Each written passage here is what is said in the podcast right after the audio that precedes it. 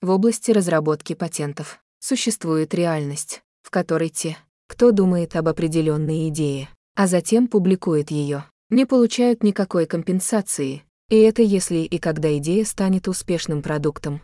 Как известно, те, кто получает всю компенсацию и кредит, это те же люди, которые украли идею и развили ее, представляя идею как свою первоначальную идею, так сказать. Это, конечно, вызывает несправедливость по отношению к тем, кто придумал эту идею в первую очередь.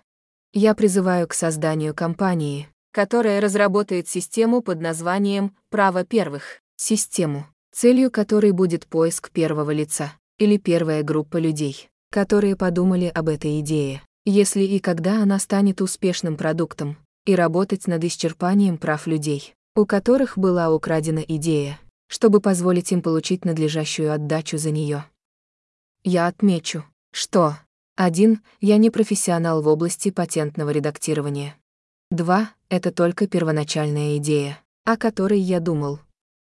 3. Я человек, который живет с очень низким доходом, пособие по инвалидности от Национального института страхования. И я не могу вкладывать деньги в разработку такого программного обеспечения или системы. 4. Я человек, который живет с очень низким доходом, пособие по инвалидности от Национального института страхования. Поэтому я не могу вкладывать средства в развитие такой системы.